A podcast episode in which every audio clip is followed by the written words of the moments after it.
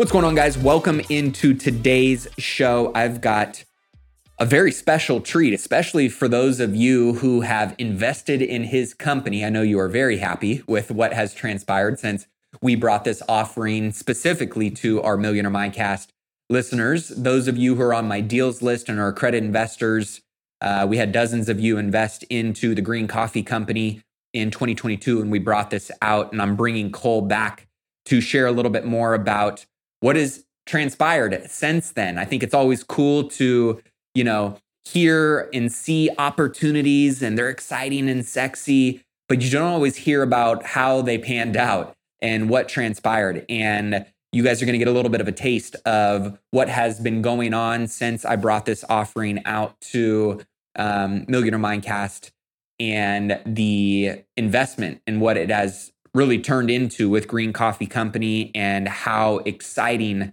and bright the future is for this organization and some of the international partnerships, the fact that they now are the largest coffee producer in Colombia, and some of the insane things that they are up to. I am so excited. There's going to be an opportunity um, for those of you who missed out on this and have some interest in this organization. Um, you will potentially, if you're an accredited investor, uh, have the opportunity to invest once again. So if you're not on my deals list, text the word deals to 844-447-1555. That's how you get um, at least, you know, access and um, insight into what some of these opportunities are that I'm investing in or that other people in my network are investing in. Um, so if you're not on that list yet, be sure to get on that. And that's just for credit investors. But even if you're not a credit investor, these are the types of people I like to bring on the show because one, I think it's really important, especially when you talk about investments um, into companies, right? You don't get a lot of access and insight to how this all works. And not only when you get the opportunity to invest in a private business before they go pre, uh, before they go IPO, right? This is a pre IPO investment opportunity.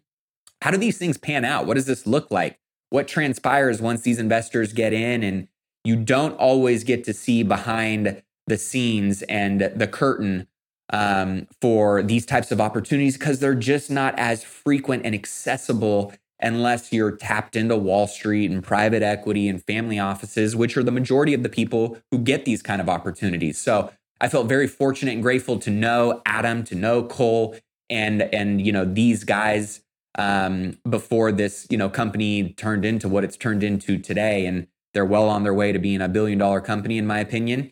Um, and there's some really cool insights that Cole is going to share about his journey, of course, and you know when uh, we made this investment and what it looks like today and what they're up to going forward. And the vision is so grand, so big. I'm just it's it's fun to be able to have access uh, to an opportunity like this and a leadership team like this that you just don't get access to otherwise. These are closed door conversations usually, and I think you guys are going to see that Cole, his expertise, his humility, his background coming from Price Waterhouse Coopers in Hong Kong and China and mergers and acquisitions and private equity has obviously panned out and played out very well and translated very well into um, the founding of Green Coffee Company and what him and all of his amazing team have done. So I think you guys are really going to enjoy this episode, even if you're not invested in Green Coffee Company, to hear how these types of investment opportunities unfold, and more importantly, what transpires after them and the opportunities that come as a result are very fun, very exciting, and most importantly, very insightful. Because some of my best investments have honestly been in pre IPO companies um, that I believe in and that have great runway and are most likely going to end up going on, you know, some stock exchange and have massive value in the future. So this is one of those, probably one of my best, if not the best investment personally in a private business that I've made. Um, and you guys are going to hear why on today's show.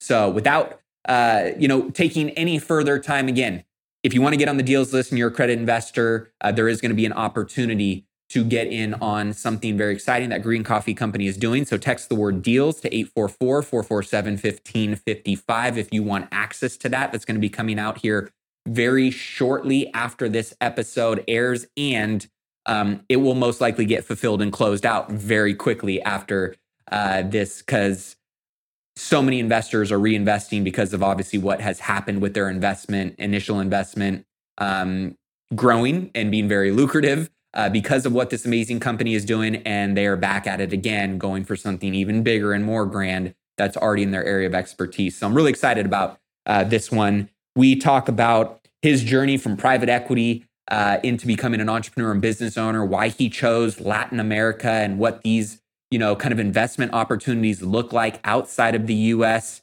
Um, and what you know international investing can really open up for you. Um, living abroad, he gives us some of his best and favorite insights on all things Colombia, because that's obviously where they are you know planted and you know growing his family, growing his business um, some of the exciting opportunities that they are working on and how that is going to benefit investors that are already in, investors that are coming in. So, this is a really great conversation and episode around a private investment opportunity and what that looks like, and what are some of the things you should see and think about and do due diligence on before making some of these investments. So, without any I'm just going to shut up. Let's just dig into today's episode with Mr. Cole Shepherd from the Green Coffee Company. Let's take a quick break and hear from today's show sponsor. Are you struggling to close deals? Cold outreach can be a slow and brutal process, and in many scenarios, it's just wasting the time of both the buyer and the seller, especially when business owners who are trying to find qualified buyers are using inaccurate and outdated data. But it doesn't have to be this way. With LinkedIn Sales Navigator, your organization can overcome these challenges by leveraging this amazing technology and platform that translates comprehensive, high quality buyer data into real time insights and sales. These deeper insights empower sales reps and teams to adopt the habits of top performers, which leads to much better outcomes like building bigger pipeline with real customers customers, leading to higher win rates and conversions, and of course, larger deals and paydays all around. We call this deep sales, and LinkedIn has built the first deep sales platform with the next generation of LinkedIn Sales Navigator. Right now, our Millionaire Mindcast family has an amazing opportunity to try LinkedIn Sales Navigator and get a 60 day free trial at linkedin.com forward slash mindcast. That's linkedin.com forward slash mindcast for a 60 day free trial. Let LinkedIn Sales Navigator help you sell like a superstar today. Just go to linkedin.com forward slash mindcast and get started.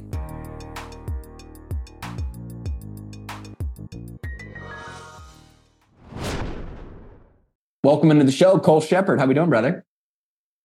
Doing great. Thank you for having me, Matt. So is it wintertime or is it summertime or is it always summertime in Colombia? Yeah, if you at Medellin. I would say if you came down today, you'd think it's summertime. You know, the where I live in Medellin, Colombia, you know, the motto is the city of eternal spring. So theoretically, it's spring every day. We don't really have when it rains, we call it winter. So today, if you came down, probably 80 degrees and sunny. So mm. depending where you are in, in the world, it could be spring, could be summer. Well, I know most of my East Coast friends are freezing their butts off, and us Californians are complaining about a little bit of rain. So I'll take uh, 80 degrees totally. in spring in Colombia any day. Oh, absolutely. Absolutely. So tell me how, why, first off, how did you land in Medellin? I never heard the story of, I know you've lived abroad a ton. I know you have yes. done a lot of, you know, international business, but like, how did you, how did mm-hmm. you land and, and decide on Medellin? Sure. Sure. So about I've been here for about 10 years now. So if I, you know, retract 10 years from life, I was working in M&A at PwC in Hong Kong at the time. So my business really was advising on M&A, mostly, you know, you'd have private equity, you'd have large corporate buyout, and largely in the banking, insurance, and asset management space. So we only had three teams in the world that, that did what we did. We were in Hong Kong, New York, London, and I wanted to work more in emerging markets. You know, so when you're about that age in a public accounting firm or a consulting firm, you got to start thinking about the next level. You need to start trying to think about running teams. And the region I was really interested in was Latin America. So I was interviewing with some of the partners in Bogota and in Sao Paulo in Brazil because uh, we didn't have teams that did basically the very concentrated amount of work that we did. I came down to Colombia for my brother's wedding, actually in Cartagena. And I started to see what was going on. You know, the economic development didn't seem to really link up with the banking penetration that I saw, the amount of capital moving into the country. I thought it was massively interesting. So I, you know, I explored Medellin, I explored Bogota, and you know, with when you're in a public accounting firm, you know, risk isn't at the top of their of the things that they're looking to go for. So, you know, transitions take time. And, you know, I was ready to make a move immediately. And I said, look, I, I wasn't married, didn't have kids at the time. And I said, you know, that's that's start the entrepreneurship route. So I had a thesis revolving real estate. There's no MLS here in Colombia. So I thought I could find arbitrage in the real estate space. And if I hmm. ever needed to raise capital, I could go back to some contacts uh, in the capital heavy world, for instance, of Hong Kong, and we test theses here in Colombia, and then we would move capital flows between Asia and Latin America. So when I got started, really the thesis was around, you know, becoming an entrepreneur, betting all the money that I had on myself at the time, uh, learning Spanish, getting kicked off. But really, it was when I came down, you felt something new. You know, I had traveled a lot all over the world. And when I came to Colombia, I thought I found found something special. Mm. And luckily I was right. Yeah. I love that. And I know we'll we'll talk a little bit more about how you founded Green Coffee Company and obviously we sure. got many many millionaire mindcast listeners, our credit investors that are, you know, on the millionaire mindcast deals list that invested with you guys. What was it? Was that 2021 yes. that we made that offering or maybe that was mid 2022? I believe you're right. I believe it was 2022. Yeah. And so we had a, a handful of uh, listeners that you know, are very excited now looking back that yes. they invested in a Green Coffee Company based on, you know, where you guys are at, the growth you've had, the valuation. Um, and we're going to talk mm-hmm. a little bit more about what that, you know, investment journey has looked like and also what the future of Green Coffee Company looks like. And there's a little bit of an exciting opportunity to still get in with the growth that you guys have had. And I mean, I'm talking explosive growth. So I'm excited yes, to talk sir. a little bit more about that. But not many people have insights into the private equity world, the M&A world, the, the level at which you were playing with institutional kind of global capital. Can you share yes, a little bit more about that experience and some of the key takeaways that really apply to any investor that's got that savvy financial acumen and mindset, but maybe just sure, you know, doesn't know how to bring it into their world. And you have been one of those individuals that has just done it at a really high level.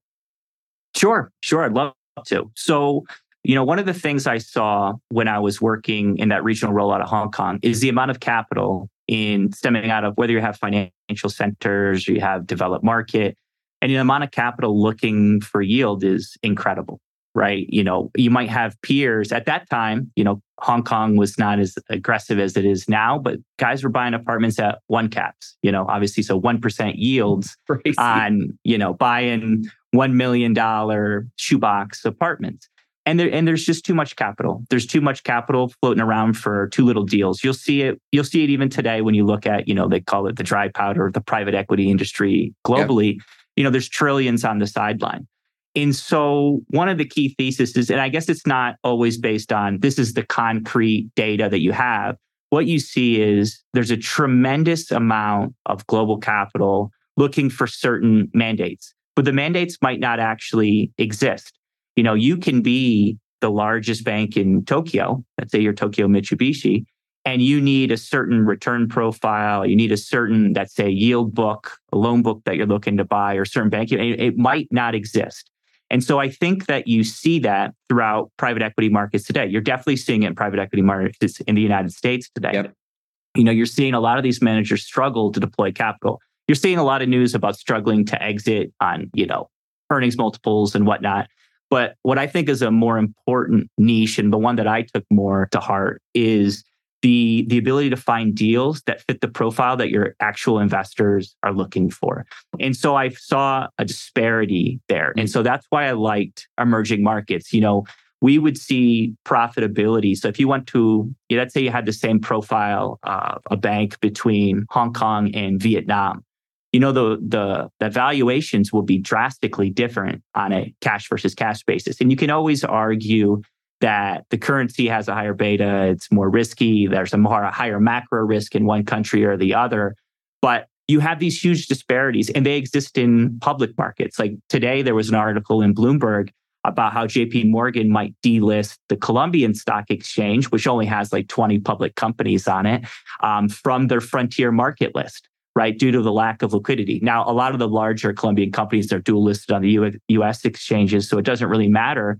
But if you were to look at the average PE on a US exchange right now, I think the average is around 22 times net income. If you look mm-hmm. at it in Colombia, it's six, six mm. times earnings, right? So for invest, you say, okay, let's say I'm a value investor. What do I care about investing? I'll invest in great businesses that are going to yep. be around forever, and I want a reasonable valuation.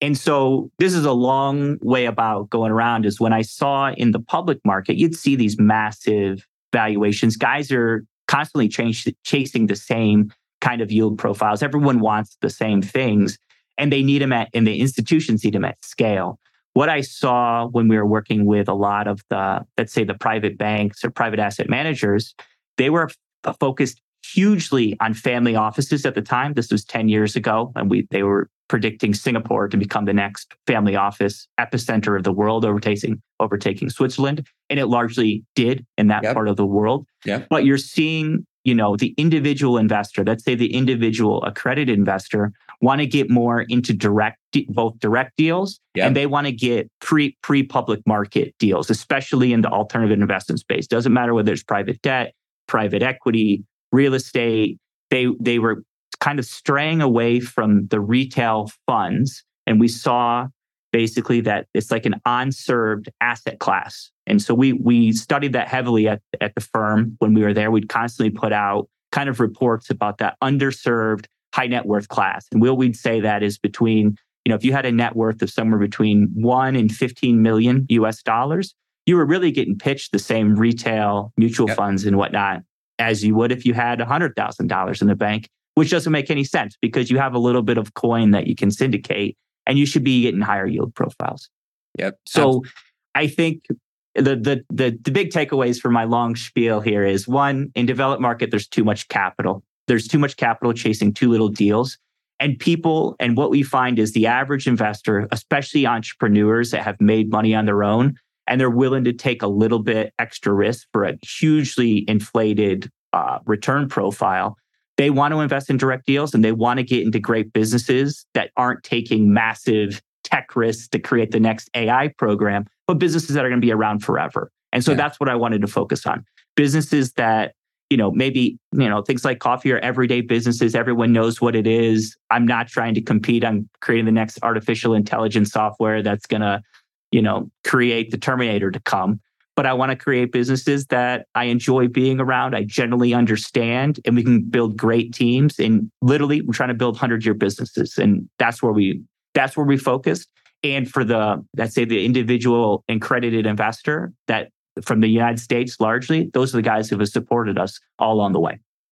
Yeah, those those those private offerings have really gained some traction. It feels like at least more to the mainstream accredited investor that maybe unless you had a Wall Street or an institutional connection. Totally. Right. Like you didn't have access I agree. to this five, ten years ago. Or, or at least no. it, it, it not as as as frequently or openly as maybe it is today and all of the you know pre-ipo or or private you know investments that i've been able to do man they've you get the right company and they are way juicier and more fun to oh, be yeah. part of something than just being kind of arm's length. You really don't have any connection or access to the deal, the team, the opportunity, right? You're just kind of sitting back totally. going, hey, I hope I get my returns. And it totally. seems like that evolution has really created some awesome opportunity on both sides of, you know, business and investor. I think you're exactly right, Matt. I think you're exactly right. I mean, you've seen, I've kind of seen this develop I've, over the 10 years I've been down in Colombia. I think it's becoming more and more of a commonplace for accredited investors to look for private deals. And I think more and more guys are actually looking for it. Now that yields are coming up a little bit on central bank rates, guys are mm-hmm. finally starting to go back into debt because the world is becoming somewhat more rational with, with a real cost of capital. yeah. Guys are going kind of out of those sky high tech VC kind of plays. Not that they're not doing them all together, but you know, you don't have an unlimited amount of capital funding, you know, shareholder equity burning businesses that don't make money. Yeah. Um, but I think you're exactly right. I think investors are going to continue to try to source private deals and they want to be a part of something before, you know, everyone else you know has a part of it. And you know, you have a you have a realistic valuation on businesses rather than you know it's already public. Guys have a blue blue sky valuation of 300 times earnings, and you say, you know, what's what's really the upside? It seems like a lot of downside there.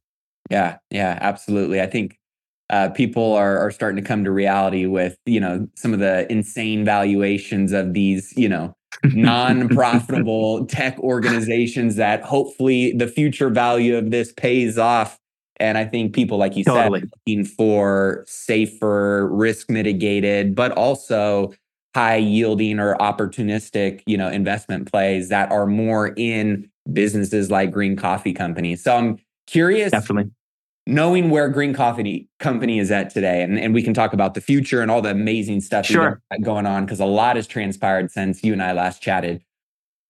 Mm-hmm. Where did this inception of why coffee, why Colombia, and how the hell did this idea turn into an actual business that you said, all right, I'm going all in on this thing? Sure, absolutely. So at the time, so if you let's uh, retract 10 minutes from our conversation, I came down and started doing real estate deals right? So I was doing mostly distressed real estate, similar to probably most a lot of your listeners that do bankruptcy sales. I was doing the same thing, except I was doing them at what's called the Juzgado down here in Colombia. You're reading bankruptcy files in Spanish. I had a little commercial team, or or, or single family or mostly single family stuff. Okay. Apartments. You look at apartments, houses, but it, it's a massively complicated process it, it took, you know, it, it, sounds silly, and I didn't have a ton of capital at the time, but I couldn't spend the capital that I had. You know, you're doing fifty, hundred thousand dollar apartment buys. Maybe you're doing little renovation on it, and then you're doing flips because you can buy at massive discounts at the Juzgados which is the equivalent of a courthouse, by the okay. way, here in Colombia. Auction. Got it. uh, yeah, an, an, auction sale. It's an auction sale, but I mean the the process is silly. The the the legal system for related to bankruptcy sales can get delayed in perpetuity. You know, I was reviewing some files that had been bankruptcy court potentially for 20 years. Wow. Right. And through through no real it's not because they're under like corporate litigation, it's just delays in the process. So at that exact same time, I had some peers that were doing coffee, or they were doing coffee trading, and I had another peer that was doing fresh cut flowers. Mm. And so, for listeners who don't know, Colombia is the number two exporter of fresh cut flowers in the world hmm. outside mm. of the Netherlands. So, if you were to go to Walmart anywhere in the United States, you have hydrangea, tulips, roses, whatever. You know, there's a very high probability it's coming from Colombia. And so, since I had contact still in Asia, I created my own little trading house. So I ran a company out of Hong Kong and I was running a flower export trading company basically out of Colombia. So I would partner up with certain farms, largely in Medellin and Bogota, uh, largely uh, Hortensia's hydrangea, and then we'd use roses from Bogota. And we would cover some Asian markets that they didn't have trade flow to, right? And so we would cover South Korea, Japan. We did some trades with Philippines, Indonesia, Hong Kong, Southern China.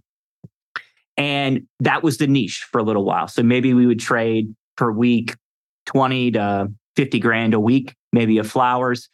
And, you know, we are starting to build that up. It's somewhat exciting, but there's a limit to the scale. You can have a huge yeah. loss ratio on something from the time you cut it, from right. the time it's dead is three weeks. And in that three week period, you have to determine value for someone to actually pay for it, use it in a wedding, whatever. So very high risk trading business. So at the time I was running the time I got approached to to do the project, I was running both businesses, do both doing you know real estate flips and running basically the equivalent of a commodity trading house, my own my own book with my own capital, and we were starting to look at obviously commodity coffee as well. I had peers in the in that industry.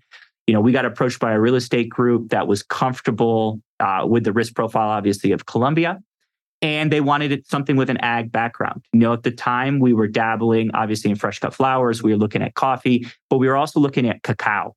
Mm. And so I kind of determined they they needed someone with like a private equity experience to create obviously create the company, build out a management team, create the whole concept, create the business strategy.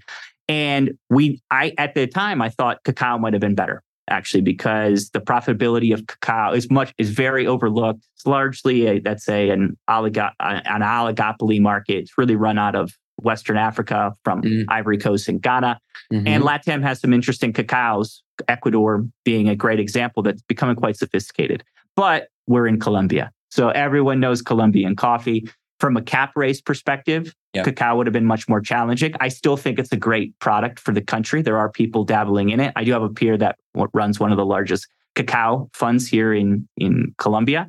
Um, but we chose coffee one because investors understand it and two we had access to buy acquisitions at a reasonable scale so the original thesis was which which aligns with a lot of real estate investors is you buy at scale so you can get a discount yep. consolidate the infrastructure so that you can bring your cost of processing basically your just your opex down yep. to get inventory costing and then sell further down the value chain as far as you can get to get the highest you know the highest price you can get for the product you're creating. And that that was the original product.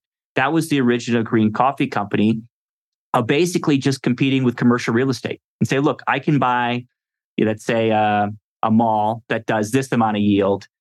Can you get me an ag product that does this? Yeah. and, and that was the entire mandate. And then that's what we created to begin with. And then as we kind of dove in we said there's a lot more to what we can do here than just compete with somebody owning a mall that's amazing, dude. So you guys have, you know, had so many different publications and mainstream news articles, massive partnerships with massive corporations.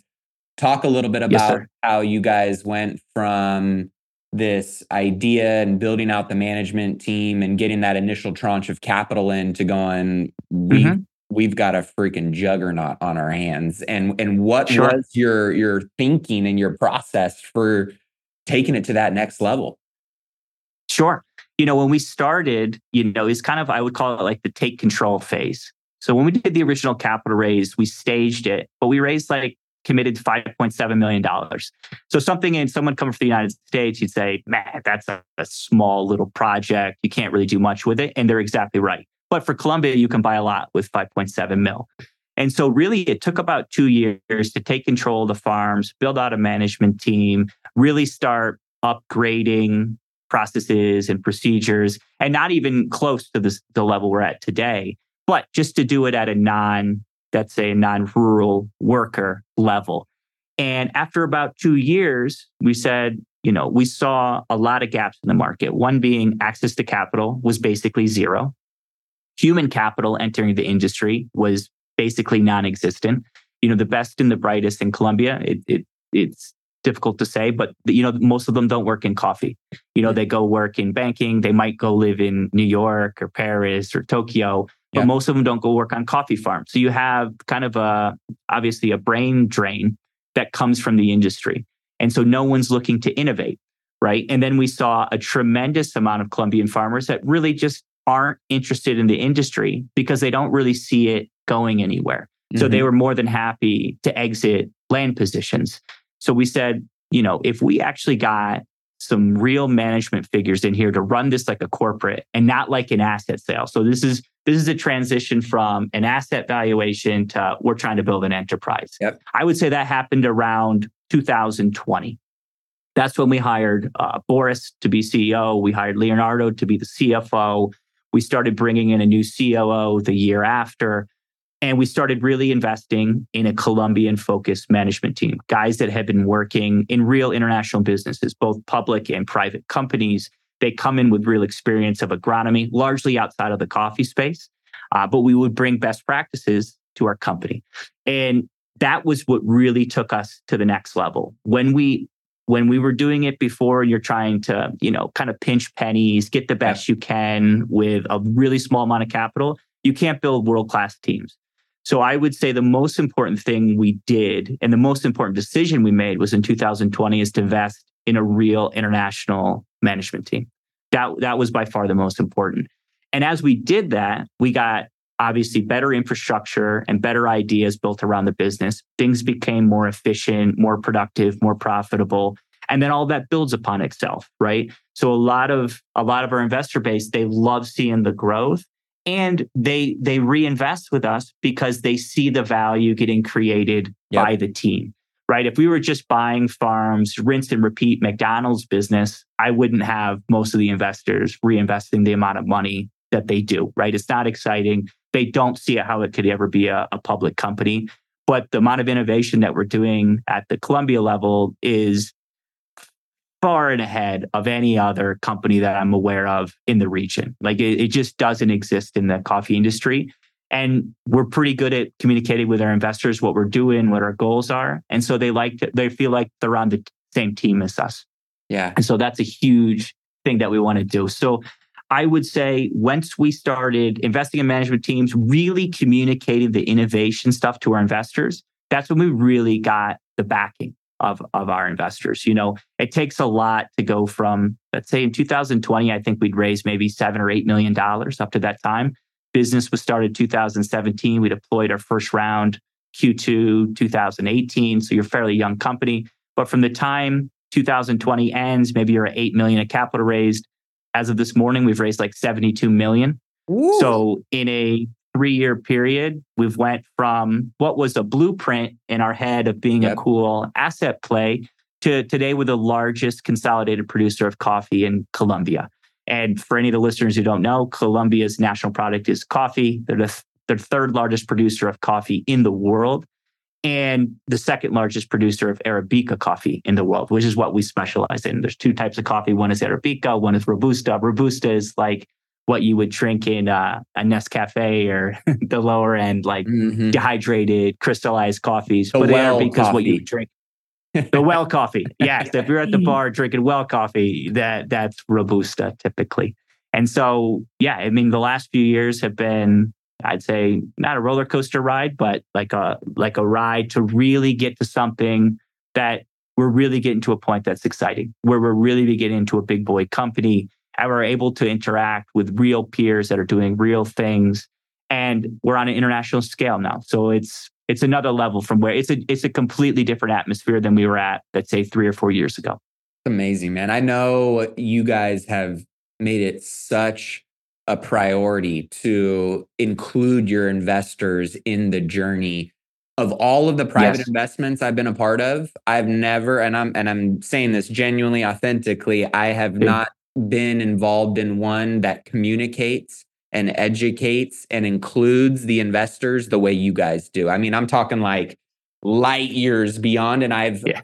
everybody that has invested from the Millionaire Mindcast uh, listenership has literally yes. I've heard nothing but the same exact thing. So I think that's a massive kudos right. to you guys because you don't have to do that. I mean, at the end of the day, yes. A lot of companies just go, thanks for your money. You know, sit back yes. and let us do what we do and collect your check and be grateful for it. And I, and I love that you guys yes. have really brought the investors along with this. And I think it says a lot about the the culture and the DNA of of the founder of the the leadership team.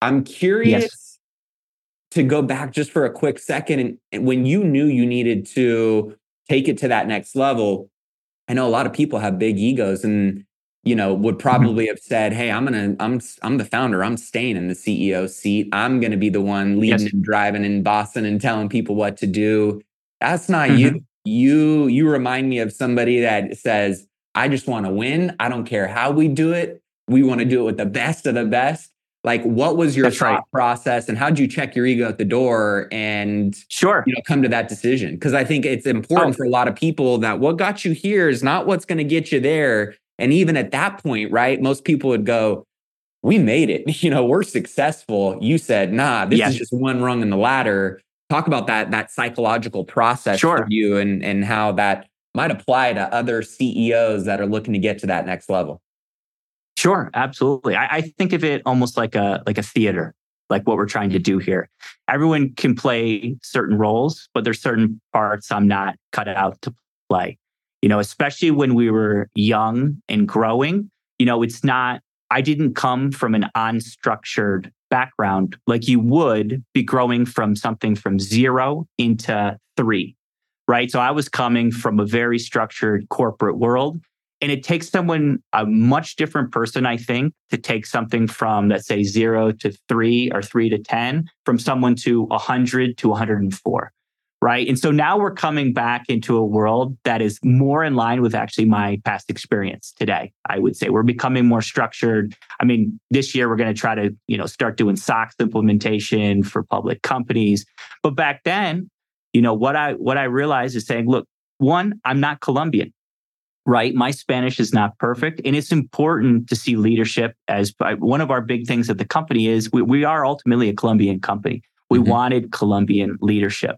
And, you know, for me, I want to see the company succeed to the greatest degree possible. When I take, it would be a lot easier if I didn't take capital from other people, right? And then you can just do whatever you want. But the minute you take capital from somebody else, you got to make sure you do what's best with that capital. And if I need to be the head salesman one day because I'm the best guy of the role, that's what I do. If I need to be the head janitor one day, that's what I do. Love Until it. I get out and, and complete what we've agreed that we're looking to do for investors, I'm going to fit myself into whatever role I can provide the most value. And you can always leave the ego at the door at that one. Our incentives are aligned basically until the time investors either have an exit or they're making so much money that they don't mind whatever I do you know, I'm I'm working for them basically. I got to make sure that I provide the value I can and if someone can do it better, I'll always slot whoever's the best guy in there. So many people claim to do what is best for their investors and uphold that fiduciary, but you know, there's sure. I think a, a, big gap in in that audio and the video of what actually plays out oh, behind oh, yeah. the scenes. So I just have so much respect for you and Adam and and your whole team because through and through, that's just the DNA of how you guys show up every single day. And obviously the company as a result Absolutely. of it is is thriving. So talk a little bit about where you guys are at today and and what does I mean going in the last few years from, you know, where you were at to now what is uh uh, significantly, you know, different and well capitalized, more coffee farms, sure. more distribution and international relationships. Like talk about what you guys are excited yeah. about right now and and where you see the opportunity and, and where's that where are we going to be at when I talk to you in another two or three years? Sure. Absolutely. It's it's fun. It's fun to take a step back and like, you know, a lot of the stuff that we're executing upon now, I talked about two or three years ago with the management team, right? So yep. everything has this kind of lag. So the things I talk about in a board meeting later today, you'll be seeing come out in like two or three years, right? Everything, because everything takes time to build infrastructure, right. build teams, whatnot.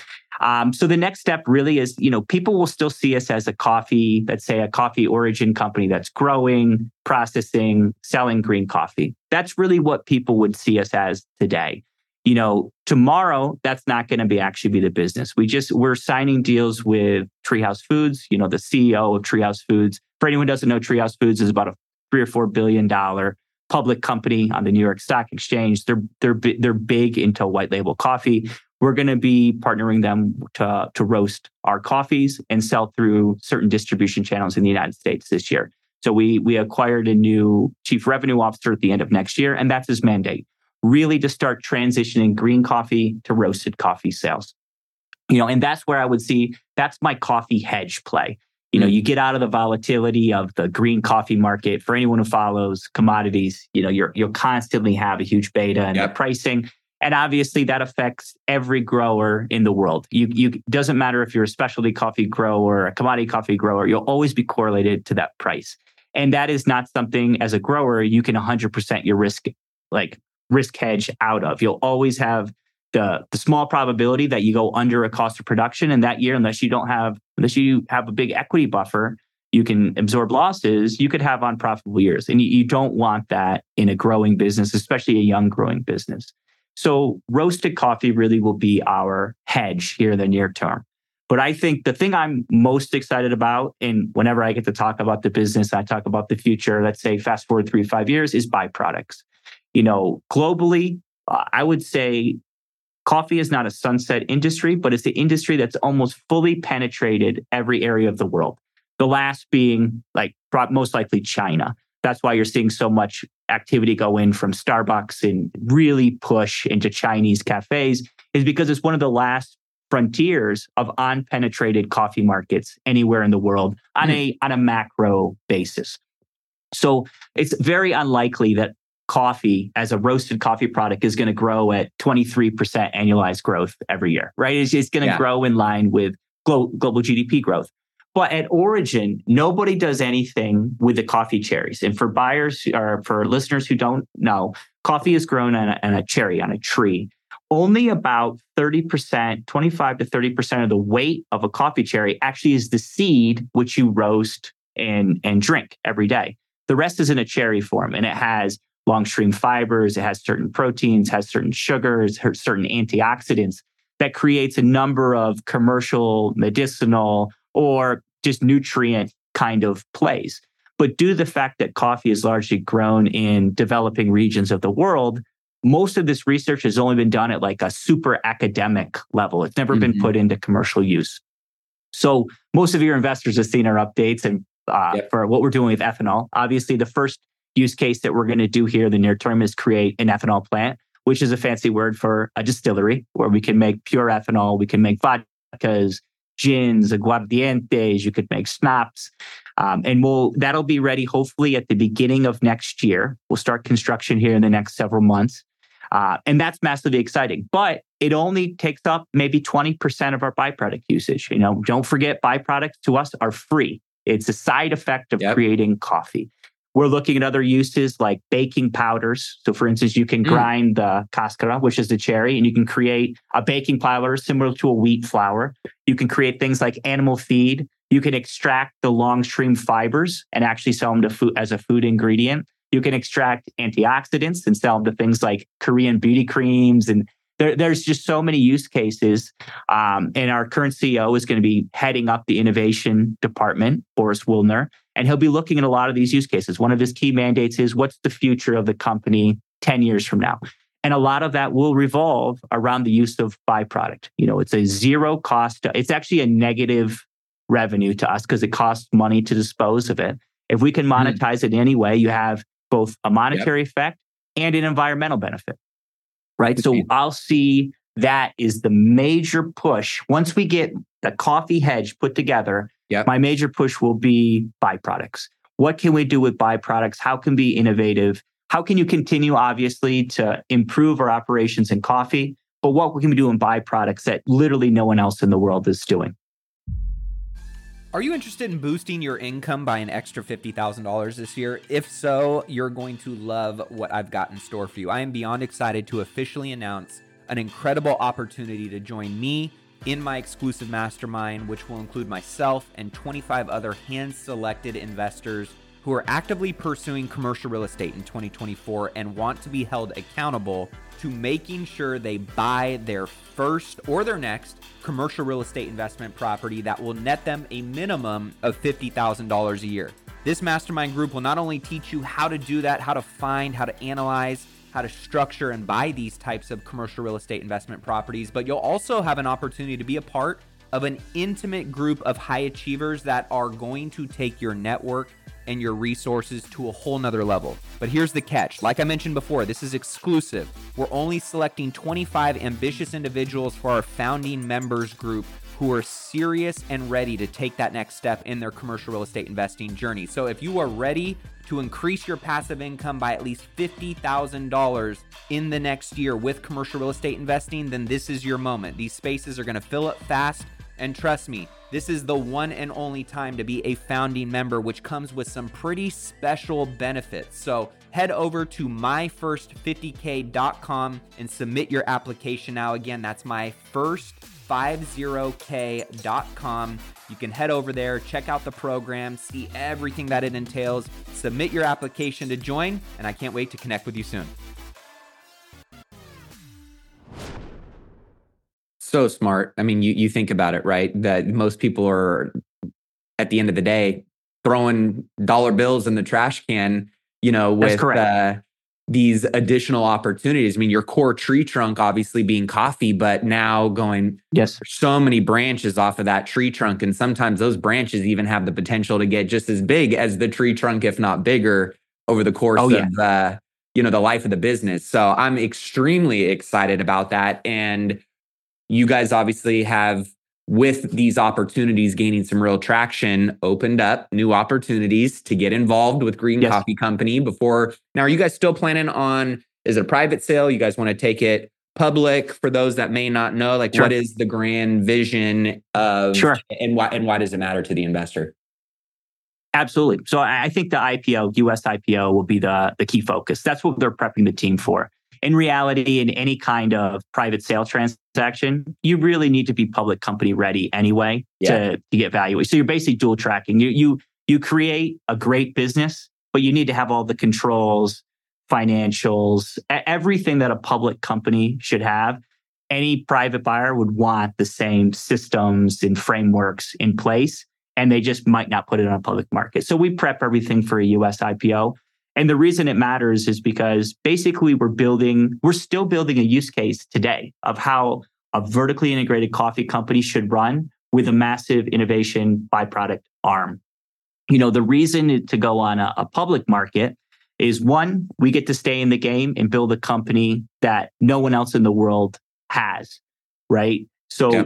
the reason why is if you get acquired, there's a very good chance it just plugs into an existing operation and you'll probably get muted, especially on the, the byproduct creation. It will most likely be at, at the moment, I could see in like, let's say we're going for a US IPO in three years. Really, the, the major buyers will buy it for the coffee aspect of it, probably not the byproduct aspect of it, because there's there's no logical buyer of it unless you'd have a food company that does coffee and mm-hmm. they have an innovation arm where they want to run R&D. It would be it would be more difficult on a private sale to continue the business yeah. as is versus just plugging in as a fully owned sub that you know you're going to get you know inflationary growth on that on that business. But as we build the use case of what we think the company can be we can expand this throughout the nation of colombia. You could also expand it into other coffee regions throughout the world right? What we're doing in the united states with roasted coffee fully integrated so you can get the transparency play you can get the origin play we can create unique flavor recipes for coffee, which basically no one in the world can really do because they don't control coffee from origin. Mm-hmm. And create all these byproduct streams. You know, that'll continue, the byproduct stream will continue to grow organically as your production grows, as your as your sales volumes grow. And so that'll just naturally, as a result of the coffee business growing, will naturally expand. So there'll always be, if you wanted to do, for instance, all throughout all of Colombia, you'll need more capital, right? And you need to do it in a in a, really a public vehicle will be the yeah. best way to do that. So really, our goal is three years from now, we want to be throwing this on, you know, a real U.S. exchange, whether it's a New York or a Nasdaq exchange, and you're raising a decent amount of capital so that you can build out the what I would say is the vertically integrated coffee with a byproduct arm use case, and you can build it out bigger and show how the micro case becomes a macro case. Beautiful, man. I'm so excited that I'm a part of this investment. I know there's going to be a yes, lot of sir. people that may want to get involved as well. So if you guys are listening to this, text the word deals to 844 447 1555. We're going to have, um, obviously, accredited investors only. Um, we're going to have this offering going out to you guys here very soon. So if you're not on the list yet, get on the list. If you're on the list, get ready because um, I know you guys kind of put some offerings out and boom, people are snatching it up because obviously many it's many investors reinvesting because of obviously the experience they've had and the growth and the and the valuation. So um, for those of you that didn't get in on the first time, make sure you get on that list and and take advantage of this if this is something that you feel aligns with you know your uh, your I love coffee. So I was like, all right, check box number one. I'm a consumer of the product. Um, two. I know you guys and Adam and and just the leadership and, and the team that you guys have built um, is you can have a great idea, but if you don't have a great team to execute on it, and you guys, your track record speaks for itself. So, um, and I'm just really excited about the future of what you guys got going on outside of that. As you uh, know, I'm you know in invested in a distillery, and I know that the people who do that you know, at a world class level, absolutely dominate it. And you guys really are vertically integrated in a way that I think is uh, is that's going to be the icing on the cake. So I think there's so many exciting, you know, verticals that you guys are playing in. I want to shift real quick because there's a handful of people that love Colombia and I mentioned to a couple buddies that I was going to have you on and like, okay, so we mm-hmm. got to know because he's probably got the best insights into Colombia with some of the greatest people, yes. greatest spots. So if you don't mind sharing, I'm going to hit you with a quick little list of best Colombian dish when somebody comes to Colombia. What's one Colombian dish yes. they have to try?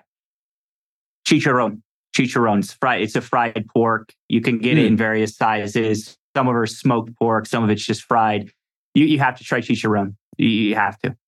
Best Colombian beach or destination to go explore that you know isn't maybe uh, on the the tourism uh, you know hit list. Sure, sure. I would say if you're going to go for let's say a Caribbean style or beach, Santa Marta by far is my favorite. I mean, you have actually, I think it breaks some records that you have the highest mountain chain, like overseeing the beach. So mm. at Santa Marta, there's a town called Minca right next to it that does a bunch of chocolates. It has coffee.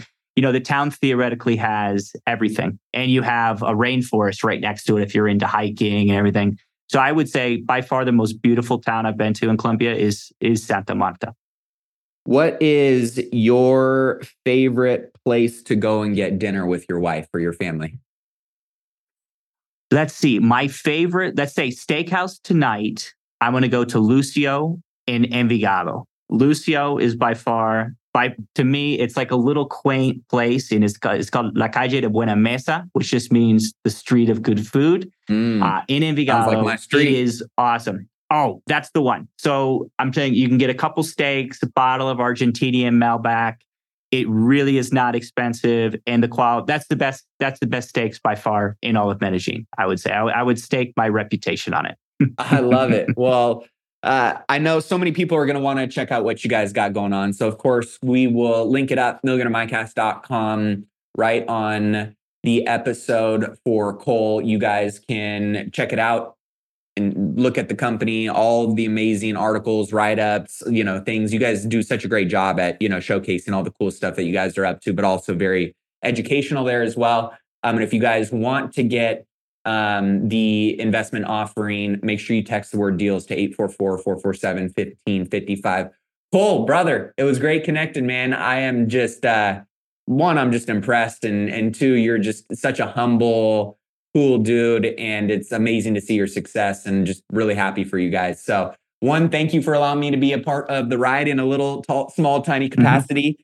And uh, thank you for giving the Millionaire Mindcast listeners an exclusive opportunity that most people, you know, just don't have access to unless they're listening to the show. So we appreciate you, brother. Absolutely. Thank you for having me, Matt. It's been a pleasure. Well, that wraps up this week's episode. Hopefully, you guys enjoyed that interview. And if you did, all I ask is that you take two minutes and leave a review in iTunes, where by doing so, you're also going to get entered in to win a $100 gift card. Don't forget to share this episode out with somebody else that may need to hear it or may get some value from what was talked about in today's interview. And for those of you who are really looking to accelerate your wealth building journey, you want to unlock more financial freedom, you want to get more time back, or maybe you just want to level up your life, your business, your finances. Be sure to head over to millionairemindcast.com and check out all the amazing products and resources that we have for our Millionaire Mindcast family, whether that's one on one coaching with me, mastermind events, downloads and checklists, the Rich Life Planner for those of you looking to take your goal setting and productivity to the next level. We've got all kinds of great, valuable tools. So be sure to check those out at millionairemindcast.com. And last but not least, if you're not on my weekly text letter, and you want to be the first to know of exclusive updates and offers in addition to behind the scenes access to a lot of the stuff that I'm doing, that I'm investing in, be sure to join by texting the word notes to 844 447 1555.